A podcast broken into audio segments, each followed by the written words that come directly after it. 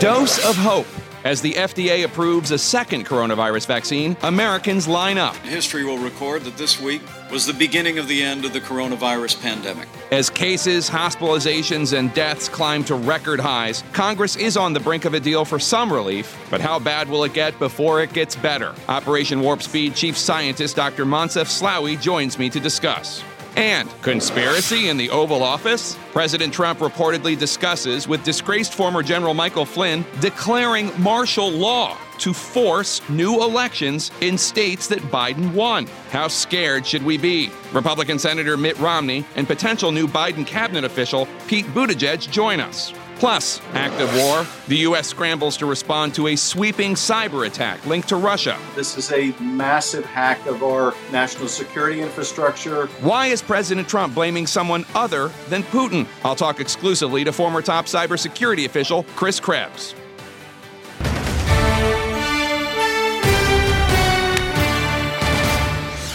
Hello, I'm Jake Tapper in Washington, where the state of our union is frankly appalled for anyone wondering just how much damage an outgoing president can do in the final month in office. We're beginning to get something of an idea. On Friday in the Oval Office, the president reportedly discussed with disgraced pardoned former General Michael Flynn Flynn's deranged proposal to have Trump declare martial law to force new elections in states that Biden won so as to overturn the election results. Trump is also reportedly talking about giving the powers of a special counsel to attorney Sidney Powell, whose crackpot conspiracy theories about the election have been laughed out of courtroom after courtroom. And Trump's attorney general, uh, I'm sorry, and Trump's attorney, Rudy Giuliani, has been asking officials of the Department of Homeland Security about seizing voting machines. This, as the United States suffered what experts are describing as a modern day cyber equivalent of Pearl Harbor which President Trump is dismissing as media hype and defending Russia, even though experts, including his own Secretary of State, say that country is to blame. The president's also falsely using the cyber attack to further his discredited false conspiracy theories about the election. All of this as the country is facing a dark reality in the coronavirus pandemic record cases, record hospitalizations, record deaths, and a key model now projecting that the virus will kill well over half a million people in the United States by April. Still, there are signs of hope. Overnight, lawmakers on Capitol Hill reached an agreement on a key dispute and are now on the brink of a $900 billion relief bill to help struggling Americans. This as shipments of Moderna's vaccine are beginning to roll out this morning. And the first shots could be in arms as soon as tomorrow, making the U.S. the first country in the world with two vaccines deployed against this horrific pandemic. I'm going to start this morning on the pandemic. Joining me now is the Chief Scientific Advisor for Operation Warp Speed, Warp Speed, Dr. Moncef Slaoui. Dr. Slaoui, thanks for joining us. So the U.S. just reported a new record of nearly 250,000 cases on Friday, new cases. Almost 3,000 Americans are dying every day. Is it going to get even worse than that? Could we see up to 5,000 deaths a day? Well, first, I think unfortunately it will get worse because we still are experiencing uh, the outcome of the Thanksgiving um, holidays and, and the gatherings, and unfortunately there may be more with the Christmas uh, over the Christmas uh, holiday. So there will be a continuing surge. Exactly what the numbers may be, I don't know, but unfortunately they're going to be higher than what they are today, most likely. But as you were saying, there is there is light at the end of the tunnel. There are now two vaccines that are approved. They are incredibly effective and efficacious and they will be targeted first to the people who help us stay healthy, the healthcare workers, particularly those that are in the front line with uh, taking care of coronavirus patients, and on the other hand, to the most frail part of the population, uh, people, elderly people that are in homes and and uh, are uh, suffering from this pandemic most. So um, hopefully, we'll get better after getting worse. Absolutely. There's a light at the end of the tunnel thanks to the, uh, the efforts of you and the scientists for Operation Warp Speed. Um, I want to ask you British Prime Minister Boris Johnson says he's now imposing stricter guidelines because there's this new variant of COVID 19 spreading in the UK that, quote, may be up to 70% more transmissible than the earlier strain. Do you think that variant is here in the US? What can you tell us about it? So we don't know yet. We are, of course, uh, particularly at the NIH and the CDC, looking very carefully into this. Many, many strains of the virus are sequenced all the time, this virus is what's called an RNA virus. This is an, uh, an approach to being a virus that is prone to more mistakes in the way the RNA is made than when it's a DNA virus, and therefore there will be variants. The key is that the spike protein requires really very, very uh, specific three dimensional structure that makes it hard for it to mutate too much. So, up to now, uh, I don't think there has been a single variant that would be resistant to the, vi- to the vaccine. Um, we can't exclude it, but it's not there now. And this particular variant in the UK, uh, I think, is very unlikely to have escaped the, uh, the vaccine immunity. Okay, so you're confident that the vaccines uh, we have, Pfizer and Moderna, will also protect against any of these new variants that we're hearing about, whether in the UK or South Africa? Well, you can never say never in science. So there could be at some point something that comes up that helps the virus escape. But because the vaccines are inducing antibodies against many different parts of the spike protein, the chances that all of them change, I think, are, are low, but they are not inexistent. They Okay. are not there now. Many states uh, say that they're not getting all of the vaccines they were promised. I want you to take a listen to your Operation Warp Speed counterpart, General Gus Perna, just yesterday. It was my fault. I gave guidance. I am the one that approved the forecast sheets. I am the one that approved the allocations. It was a planning error, and I am responsible. First of all, let me just say how refreshing it is to hear anyone in leadership in the United States government take responsibility for a mistake. Beyond that, though, what can you tell us about when this is going to be fixed so the states get what they need? Well, let me first acknowledge indeed the leadership of General Perna. We, we co lead this operation, we work every day together. He is an exceptional leader, absolutely. And I think he's been brave to take this on him personally. We all made the uh, error or mistake of assuming that vaccine uh, that's actually produced and being released is already available for uh, shipment when in fact there is a two days lag between the, the, the, time at which we generate a lot of data that shows this vaccine vial is actually safe and right and the time we can ship it. The, the FDA has to receive certain documentation and that's really where that uh, lag period has um, resulted in, in differences in between what was in the plan and what was actually done. I think we have addressed that. We will optimize every day what we're doing. We now are uh, clear that we will be shipping uh, five, uh, 5.9 million doses of the Moderna vaccine and 2 million doses of the Pfizer vaccine on Monday, and that's what will happen. And we are increasing the level of communication with the governors in order to make sure you know, there are no mistakes that happen or miscommunication. Um, we will work and learn from our mistakes every day, and, and, our focus is to make sure we get American people as many vaccine doses as are produced. Now, I do want to say, Jake, that I explained this a few times. Manufacturing vaccines at very large scale is a very complex process. We are doing, the companies, Moderna and Pfizer, and later on Janssen and AstraZeneca, are doing everything possible to make sure we, everything happens as per plan. But I do want to make clear to everybody that uh, this is not making watches. This is, this is making living things, or uh, at least involving living things in the way we produce vaccines, and we don't control everything 100%. And unless it's perfectly right, we will not release vaccine doses for usage. And sometimes there could be small hiccups. There have been none actually in manufacturing now. The hiccup was more into the planning. Look, and uh, don't get me wrong. That kind of transparency, I think, is very welcome uh, among the American people, and everybody understands how difficult a task this is and how uh, and how well it's been uh, pulled out, uh, pulled off. Um, the FDA granted emergency use authorization to the Moderna vaccine this week. When do you expect the first shot of that vaccine to go into the first arm? Well, the first shot is most likely to be tomorrow morning. I'm, I'm thrilled for Moderna as I was thrilled for Pfizer. I, I, I can see that science, in a way, is an equalizer. The largest pharmaceutical company in the world and a small biotech company, not so small anymore, but are coming one week apart with vaccines that are exceptionally effective. and helping our population to uh, start or at least have the prospects of controlling this this pandemic.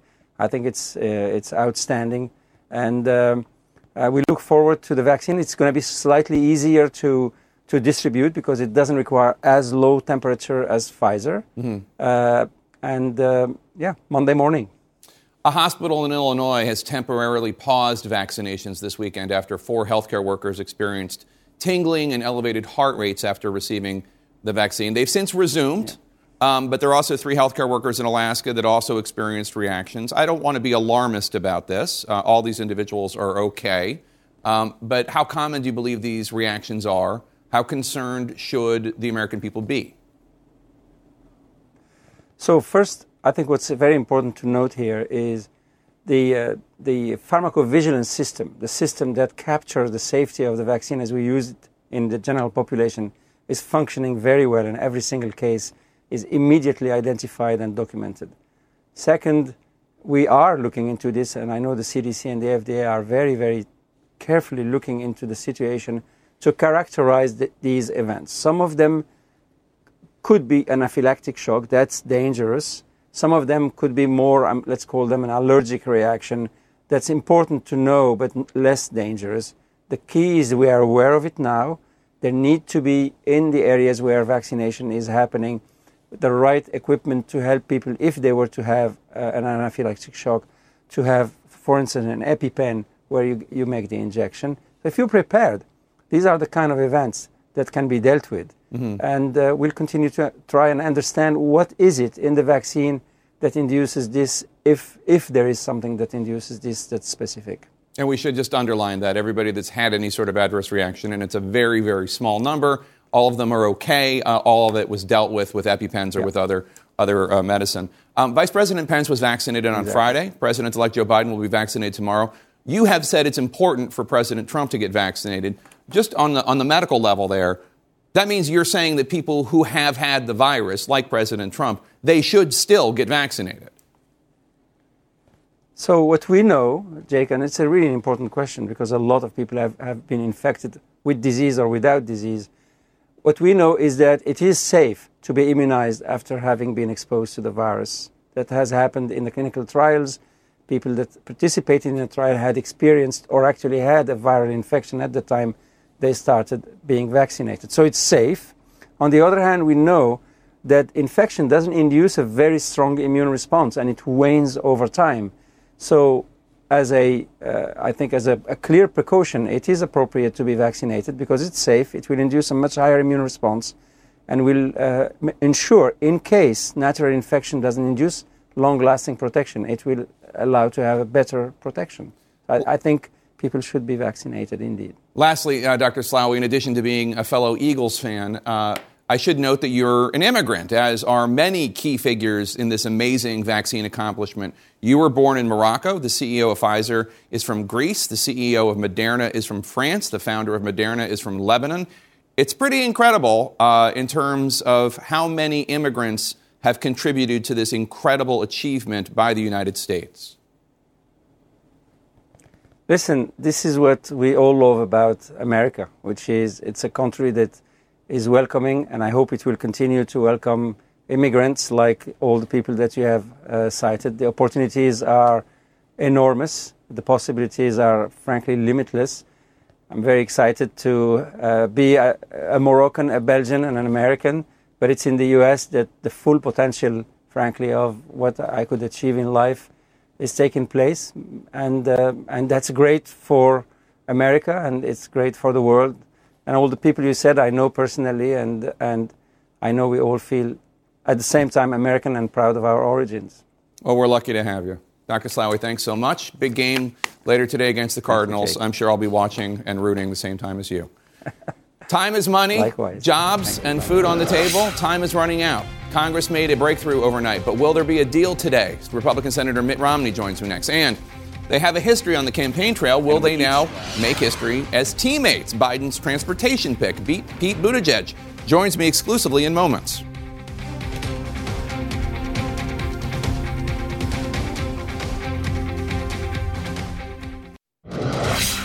Welcome back to State of the Union. I'm Jake Tapper. Jake Tapper. After months of negotiations stretching into the early hours of this morning, leaders on Capitol Hill now say votes could come as soon as today on a $900 billion relief package. This would help millions of Americans whose checks from the federal government are set to stop the day after Christmas.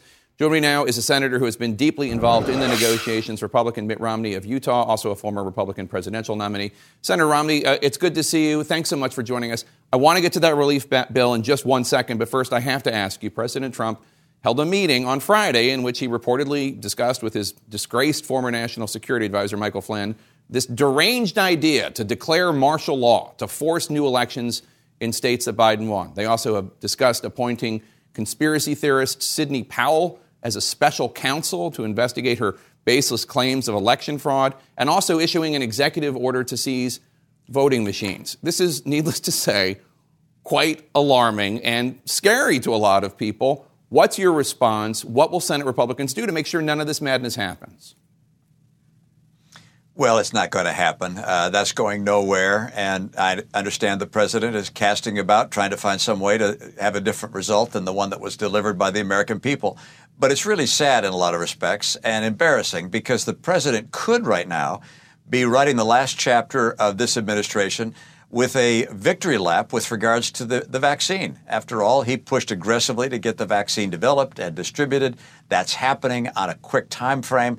Uh, he could be going out and championing this extraordinary success, and instead, uh, he's leaving Washington uh, with a, a, whole series of conspiracy theories and things that are so nutty and loopy uh, that people are shaking their head, wondering what in the world has gotten into this man. And I, I think that's unfortunate because he has more accomplishments uh, than this uh, this last chapter suggests um, uh, we, he's going to be known for. I know you're eager to talk about the stimulus negotiations. It seems like there was a major breakthrough last night. Do you believe there is going to be a deal today? Well, I believe there's going to be a deal. There, there are always sticking points, but the big one was resolved last night very late. And, uh, and over the past, if you know, several weeks, there's been a lot of work done. Of course, it should have happened a long time ago. But uh, you know, we got a group together about four weeks ago that sat down and said, "Hey, we've got to find a way to get some some progress here." Uh, for Republicans, uh, for Democrats, we met time and time and time again. We came up with a 900 billion dollar roughly proposal. Uh, that was picked up by leadership on both sides, and they're working on some additional points. But I think it's going to get done. It'll get done before Christmas. One of the major sticking points has been the size of the direct payments to Americans. President Trump weighed in last night tweeting that Congress should send more money. Where does that stand? Is, is it still, do you think, going to be at about $600 per individual?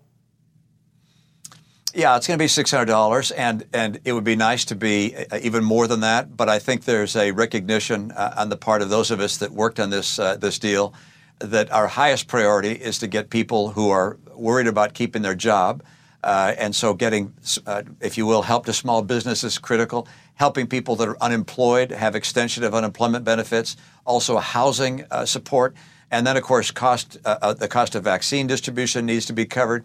We want to keep airlines flying, buses going, transit systems going. All these things are very very high priority. So uh, the check is going to be roughly six hundred dollars a person, and that will help. Although I know people would like it to be a larger number. Let's go to the uh, massive ongoing cyber attack against the United States, which has affected countless government agencies and private companies. Senate Intelligence uh, Committee Chairman, your colleague Senator Marco Rubio, said it was essentially an act of war. Colorado Congressman Jason Crow called it the cyber equivalent of Pearl Harbor. Is that how you see it? Well, it's extraordinarily severe, and, and actually, Tom Bossert, who was the president's national security advisor, uh, Homeland Security advisor, uh, said that you couldn't overstate how serious this attack was. And it's an invasion of kinds uh, on our cyberspace. And if just to put it in context, if you think back 20 years ago, when uh, when we were attacking Baghdad, you saw these cruise missiles being launched from ships going across the, the, the landscape and then taking out the communications towers, the utility towers, and so forth, because you can cripple a country by doing so. Well, what Russia has done is put in place a capacity to potentially cripple us in terms of our electricity, our, our water, uh, our communications. I mean, this is the same sort of thing one can do in a wartime setting. And so it's extraordinarily dangerous and it's an outrageous affront on our sovereignty and one that's going to have to be met with a very strong response, not just rhetorical, important as that is, but also with the cyber response of like magnitude or greater. White House officials were prepared to publicly blame Russia for this hack on Friday, as you just did, but they were told to stand down. And then yesterday, President Trump tweeted this The cyber hack is far greater in the fake news media than in actuality. I've been fully briefed, and everything is well under control. Russia, Russia, Russia is the priority chant whenever anything happens because Lamestream uh, is, for mostly financial reasons, petrified of discussing the possibility that it may be China. It may. And the president goes on to tie uh, all of this to his baseless allegations of election fraud, which I won't repeat here. This is part of a long pattern throughout the Trump presidency of President Trump refusing to hold Russia accountable, even though you and Tom Bossert and the Secretary of State Mike Pompeo have all said this was Russia. Uh, what's your response to the president's tweet?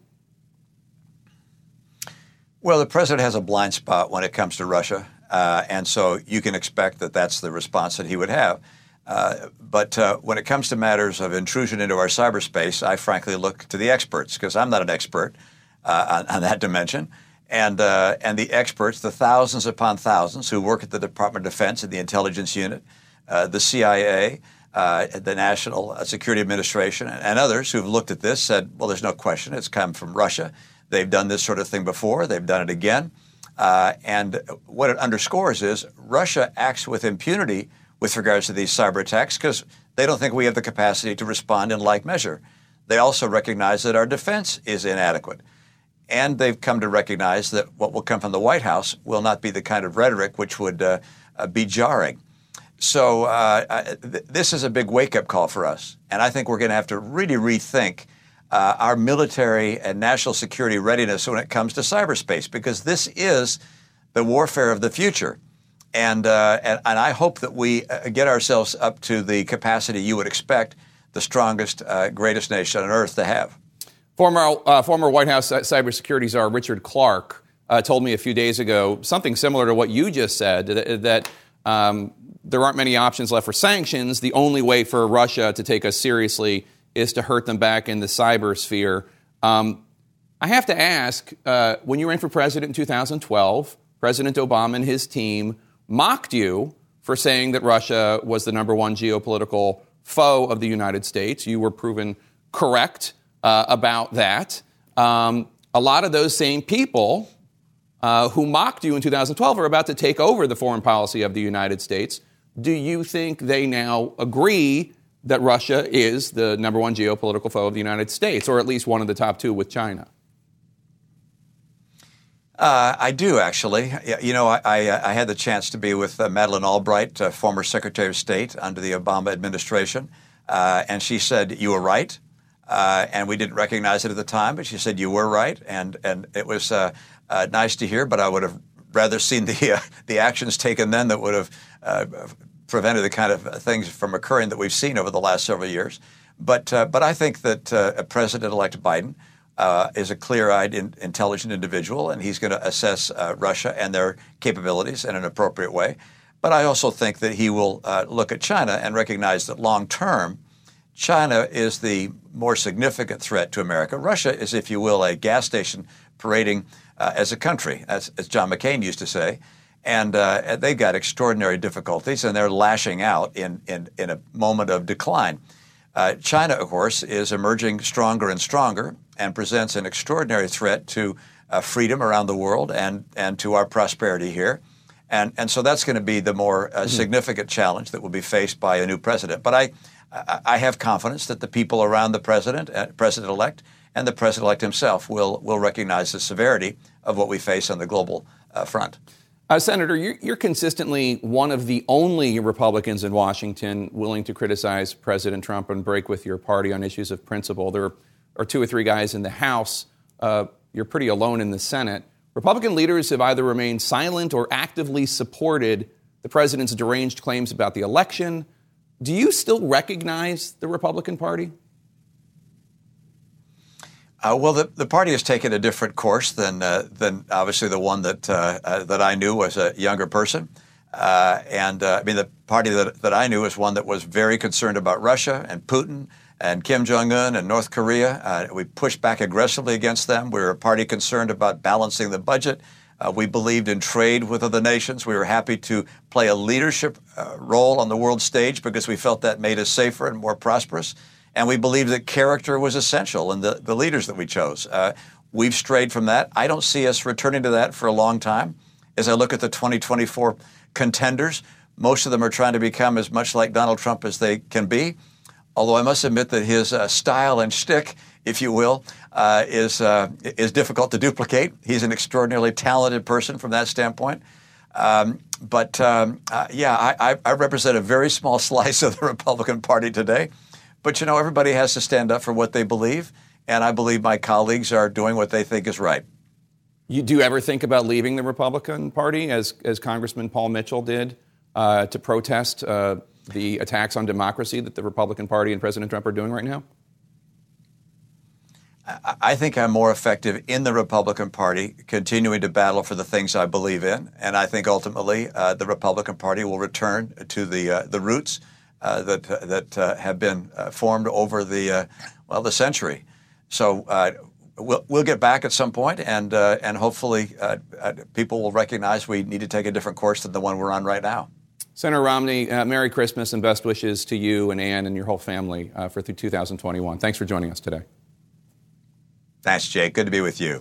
He says he'll fix the longest running joke of the Trump White House. Can Major, Mayor Pete Buttigieg save Infrastructure Week? Or does he have a bridge to sell you? We'll ask the new cabinet nominee next. Stay with us.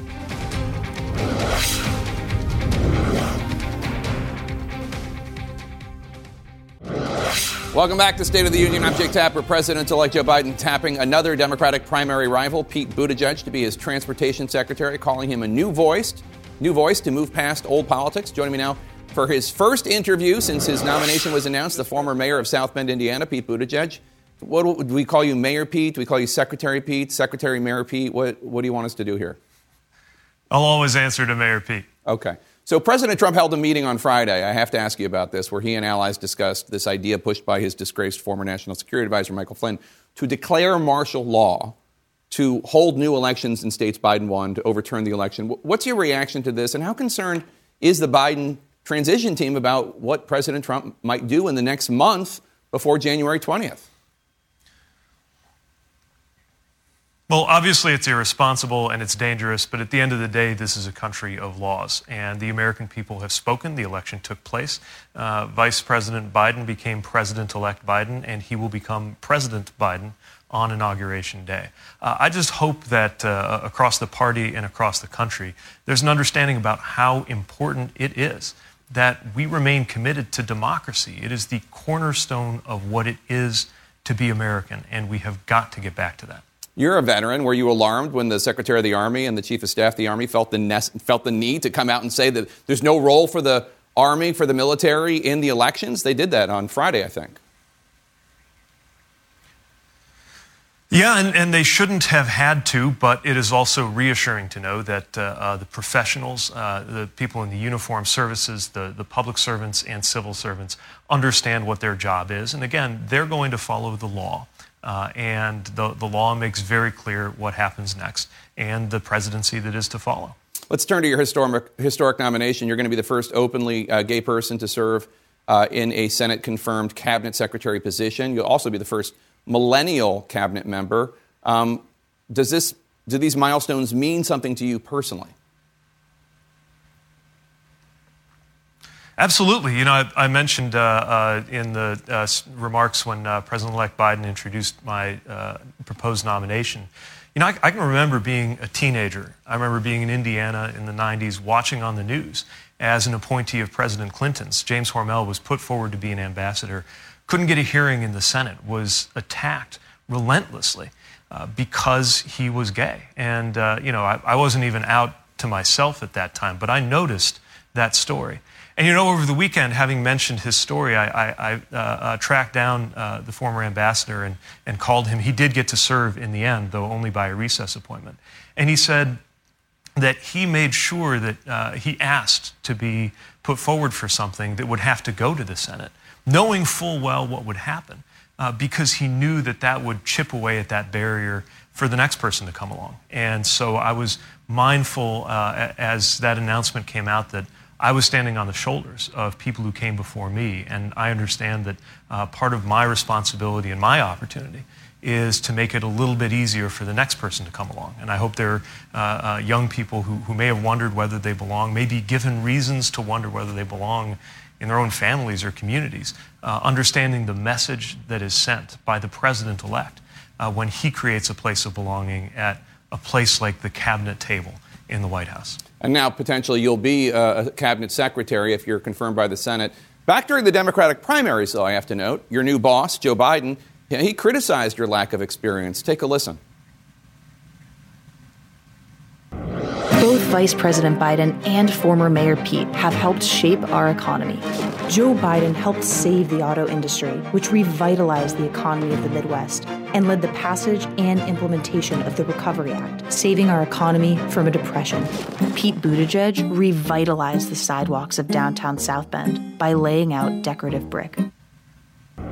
As mayor, you oversaw a city government with roughly 1,000 employees. You're now going to be leading a department that has nearly 60,000 employees nationwide. Are you confident you do have enough experience to take on this role? I am, and I'm thankful for the president elect's confidence. Uh, look, this is a, a, a, different job. It also brings different resources and, and different opportunity. And it comes at a moment where the American people are ready for us to finally actually do something with infrastructure. We, we can't keep letting Infrastructure Week be a Washington punchline. Uh, this is a, a, moment when we have a chance to answer to something that I think people in Republican and Democratic and purple communities, rural and urban, understand, which is that Americans shouldn't settle for less when it comes to our, uh, our roads and our bridges, uh, our, our highways, our trains, all of the infrastructure that, that really powers our economy and creates so many livelihoods. And uh, I'm really looking forward to joining the team that President-elect Biden's assembling, uh, and to working with uh, uh with folks around the country, business, labor, environmental groups, uh, and of course with Congress to actually get something done. The Biden team is uh, reportedly already laying the groundwork for a major infrastructure bill within Biden's first year in office. It could be one of the few areas of bipartisan agreement left in Washington, although, of course, a deal has remained out of reach for years, and as you note, become something of a running joke under President Trump. Uh, is a deal possible, and what else would you focus on as Transportation Secretary in addition to a major infrastructure bill? A deal is not just possible, it's necessary. Again, Americans shouldn't settle for less than our peers around the developed world when it comes to the infrastructure resources that, that we really count on. Uh, and, and that's part of the mayor's eye view, I think, too, when you come from that background in a community like mine where daily life is shaped by transportation, but so is our economy.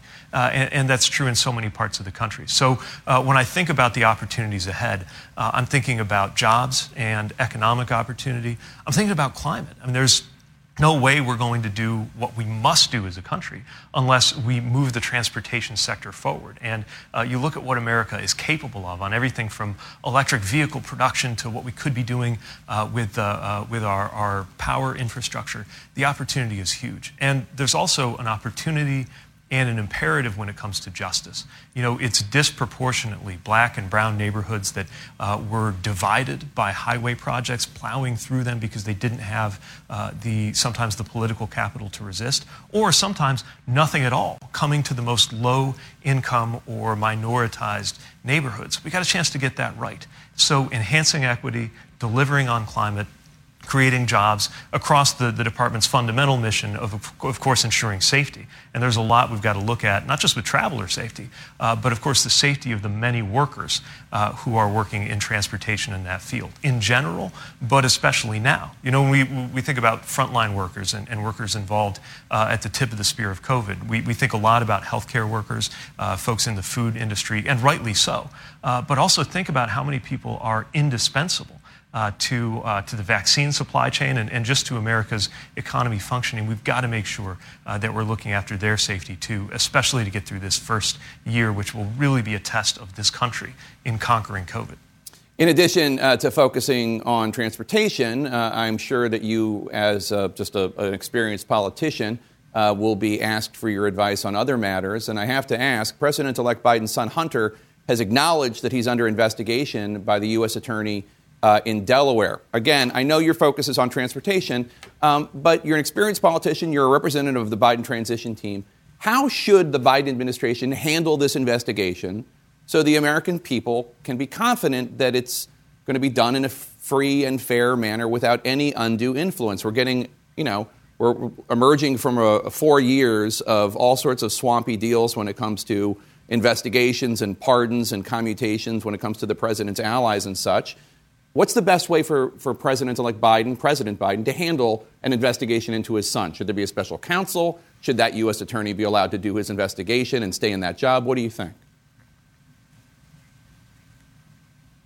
Well, it's simple. Uh, it's that politics and personal concerns ought to have absolutely nothing to do with investigations. And that's something you're going to see in the Biden administration. We elected a, a president who is going to bring a level of integrity to the office that means making sure that there is that separation. He's been very clear on that uh, on any number of questions that have come up. And it's one of the things that I think our country can look forward to after four years of a president uh, mixing uh, political and personal, trying to use the Department of Justice as, as just a, another extension uh, of his own agenda. Uh, now is the time to get back to what we know is right what we know is proper, and we're going to see that uh, through the, as we have through the transition into the administration. It's one of the reasons I'm proud to join what I think is going to be a team of teammates uh, getting work done in every important area for the American people and doing it with integrity. Mayor Pete, thank you so much. Congratulations on the appointment. Uh, Merry Christmas to you and yours, and, and hope uh, best wishes for Thanks. a great 2021.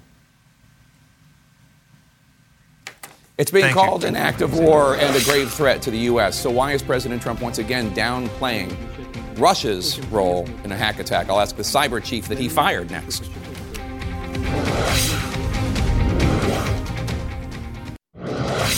Welcome back to State of the Union. I'm Jake Tapper. Secretary of State Mike Pompeo now saying it's pretty clear Russia was behind the massive cyber attack on U.S. federal government agencies, an attack that is being called a grave risk to public and private institutions in this country.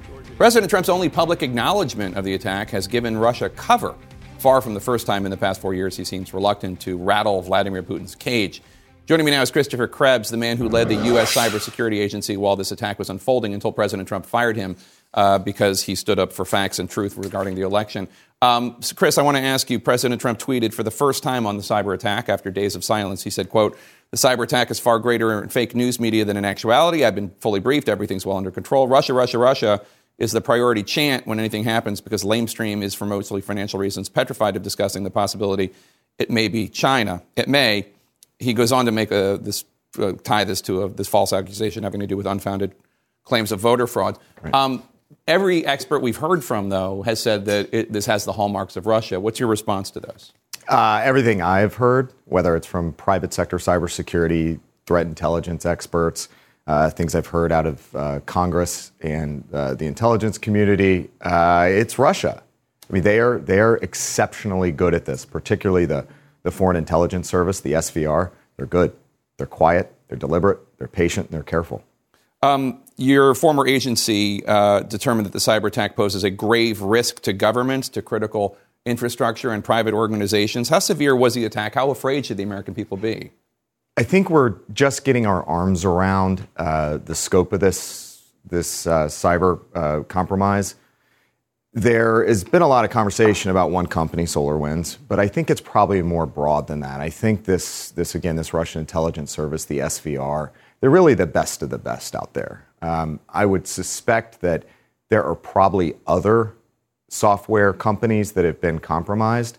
And in fact, my old agency issued a report to that effect uh, just the other day that, that we are looking for other ones. And supply chain compromises are uh, particularly hard to defend against.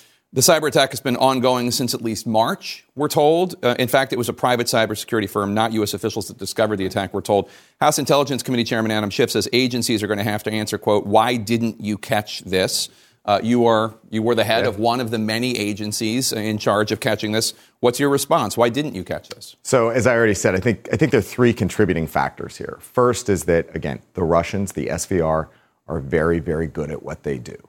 The second is this supply chain compromise, this third party trusted uh, uh, supply chain attack. That is a particularly hard attack vector to defend against. And the third is that the federal civilian agencies, the 101 civilian, uh, civilian agencies, are not really optimized for defense right now. And what that means is there's a lot of old, antiquated legacy uh, IT systems that are hard to defend. Plus, the authorities are not in place for teams like CISA to really get out there and aggressively root out uh, adversaries. Now, there is a provision in the National Defense Authorization Act, that's the annual defense bill that's sitting on the president's desk waiting for his signature, that would give CISA, my old agency, the authorities to go out and really aggressively hunt and look for these adversaries. And that's what we're going to have to do to get certainty and to the other side of this is really deep diving into these agency systems, looking for the Russians and going hand to hand combat almost with them and getting them out of those systems. Was this a failure of CISA? Was this a failure of U.S. Cyber Command? How do you see it? So, the way I look at it is yeah, it happened on my watch at CISA, and we missed it. A bunch of other folks missed it. But there is work that we have to do now going forward uh, to, to make sure A, we get past this, that we get the Russians out of the, the networks, but B, that it never happens again. And we, we really need congressional support. We need the resources. We need the authorities uh, to be able to make sure that, again, this doesn't happen again. But going back to the beginning, the Russians are exceptionally good at this sort of work, and uh, they found a seam in our defenses. Um, you were fired on November 17th because you were standing up for facts and truth when it came to the election. Did you know about this attack when you left? I did not. This this came uh, out in the public after I was uh, terminated. Uh, former Homeland Security Advisor Tom Bossert said uh, that CISA's uh, defense system, called Einstein, mm-hmm. Uh, was not designed properly. He called it a management failure. What's your response to that? So Einstein was not actually designed for detecting this sort of threat. Einstein was designed to detect known threats. This was a never before seen capability. Again, to find things like this, you need a proactive hunt capability. And, and, really, that means that you have people in systems, uh, uh, sensors that are in the systems constantly looking for things that don't look normal. And, and those authorities are not in place yet. Uh, but again, in the defense bill that the president must sign, uh, there are authorities for CISA to do that sort of work. Do you think the hackers gained access to classified U.S. government information through this hack? Probably not the right person to ask on that. I think that's a good question for the administration. I don't everything I've seen or heard would indicate they, they did not. Romney said uh, the hackers now have the capacity potentially to shut down our economy, shut down our utilities, cause massive calamity. Uh, is that true? Well, looking at the actor, if it is in fact the SVR, the Russian intelligence service, that, that's not their typical uh, modus operandi. They are intelligence collectors. They are looking for policy decisions, they're looking for di- diplomatic negotiations in federal agencies they're typically not the ones to run the destructive types of attacks, and they typically don't work with the other parts of the Russian government, the GRU, the military cyber teams. They don't work well. There's a sense of competition there. That doesn't mean they can't hand off access, but for now, I think this is more of an intelligence collection operation. And you said uh, that the cyber U.S. cyber forces need to go in there into the into the, um, the database or whatever and, and engage in hand-to-hand combat. You heard mm-hmm. Romney, Richard Clarke, others have said there needs to be a, a, retaliatory attack by the U.S. against Russia. Do you agree? I'd be very careful with escalating this. I think there needs to be a conversation globally, internationally, across like-minded countries about what is what is acceptable. You know, this is espionage. I think that's in part how it's being characterized. The thing that really concerns me about this particular campaign by the Russians was the indiscriminate nature of the supply chain targeting. The fact that they have potentially compromised 18,000 companies, that to me is outside of the bounds of at least what we've seen recently of uh, espionage activities. Lastly, we only have about 30 seconds, but your response to President Trump's meeting in the Oval Office with Rudy Giuliani, Mike Flynn, Sidney Powell talking about martial law to overturn the election, making Sidney Powell uh, a, a, special counsel, et cetera? I, I think I've said it a, a, couple times this week in a Senate hearing on Wednesday, but this is not the America that I recognize, and, and this is just beyond the pale. All right, Chris Krebs, thank you so much. Merry Christmas to you and your family. Hope you have a great 2021. Thanks, and thanks so much, and we'll hope thank to you. see you back. Great. Thanks for spending your Sunday morning with us. Fareed Zakaria GPS starts right now. Quality sleep is essential, and that's why the Sleep Number Smart Bed is designed for your ever evolving sleep needs. So you can choose what's right for you whenever you like. Need a bed that's firmer or softer on either side? Helps you sleep at a comfortable temperature, quiets their snores. Sleep Number does that. Sleep better together. JD Power ranks Sleep Number number 1 in customer satisfaction with mattresses purchased in-store. And now, save 50% on Sleep Number limited edition smart beds for a limited time. For JD Power 2023 award information, visit jdpower.com/awards. Only at Sleep Number stores or sleepnumber.com. Now streaming exclusively on Max, a new CNN flash doc about the album that has Nashville talking. Call Me Country. Beyonce and Nashville's Renaissance. Watch it at max.com slash call me country. Max subscription required.